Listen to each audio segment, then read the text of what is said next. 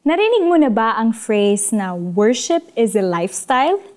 Do you think that you are able to apply this in your own life?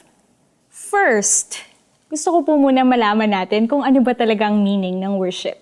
Worship as a noun means the feeling of expression of reverence and adoration for a deity, or the acts of rites that make up a formal expression of reverence for a deity, a religious ceremony of ceremonies. In verb naman po, worship is to treat someone or something with the reverence and adoration appropriate to a deity, or take part in a religious ceremony.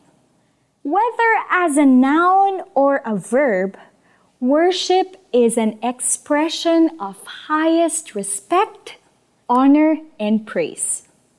Singing hymns and songs dedicated to our God is just one form of worship and it goes beyond this form.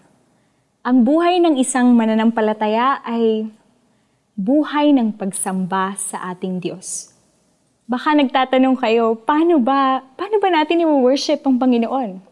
Let me give you some practical ways that you can do. Number one, treat your body as the temple of the Holy Spirit.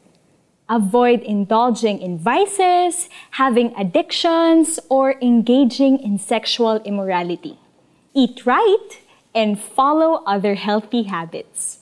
Pangalawa, pray, talk to God constantly. Pinaka-importante po yan, ha? Ang pangatlo naman po ay spend time with other Christians. As 1 John chapter 1 verse 7 says, But if we walk in the light as he is in the light, we have fellowship with one another. So even fellowship is a form of worship. We do these things for him, and it's just right that whatever we say and do points to Him. Yan ang true meaning ng pagkakaroon ng worshipful life. Tara po't manalangin. Heavenly Father, we thank you for the day that you have given to us. Thank you, Lord, for reminding us of what worship really means. Panginoon, by, by default, we don't know how to worship. We just know how to sing. But Lord, with your word, Father, with your Son, Jesus Christ, we are taught that living a worshipful life is living in obedience to you. Father, this is our prayer that you continue to enable us to worship you in spirit and in truth. And this is our prayer in the mighty name of Jesus. And we say, Amen. Magandang application po dito is to be in constant communication with Him. Hindi ko po alam kung naaalala niyo pa yung kanta na read your Bible, pray every day.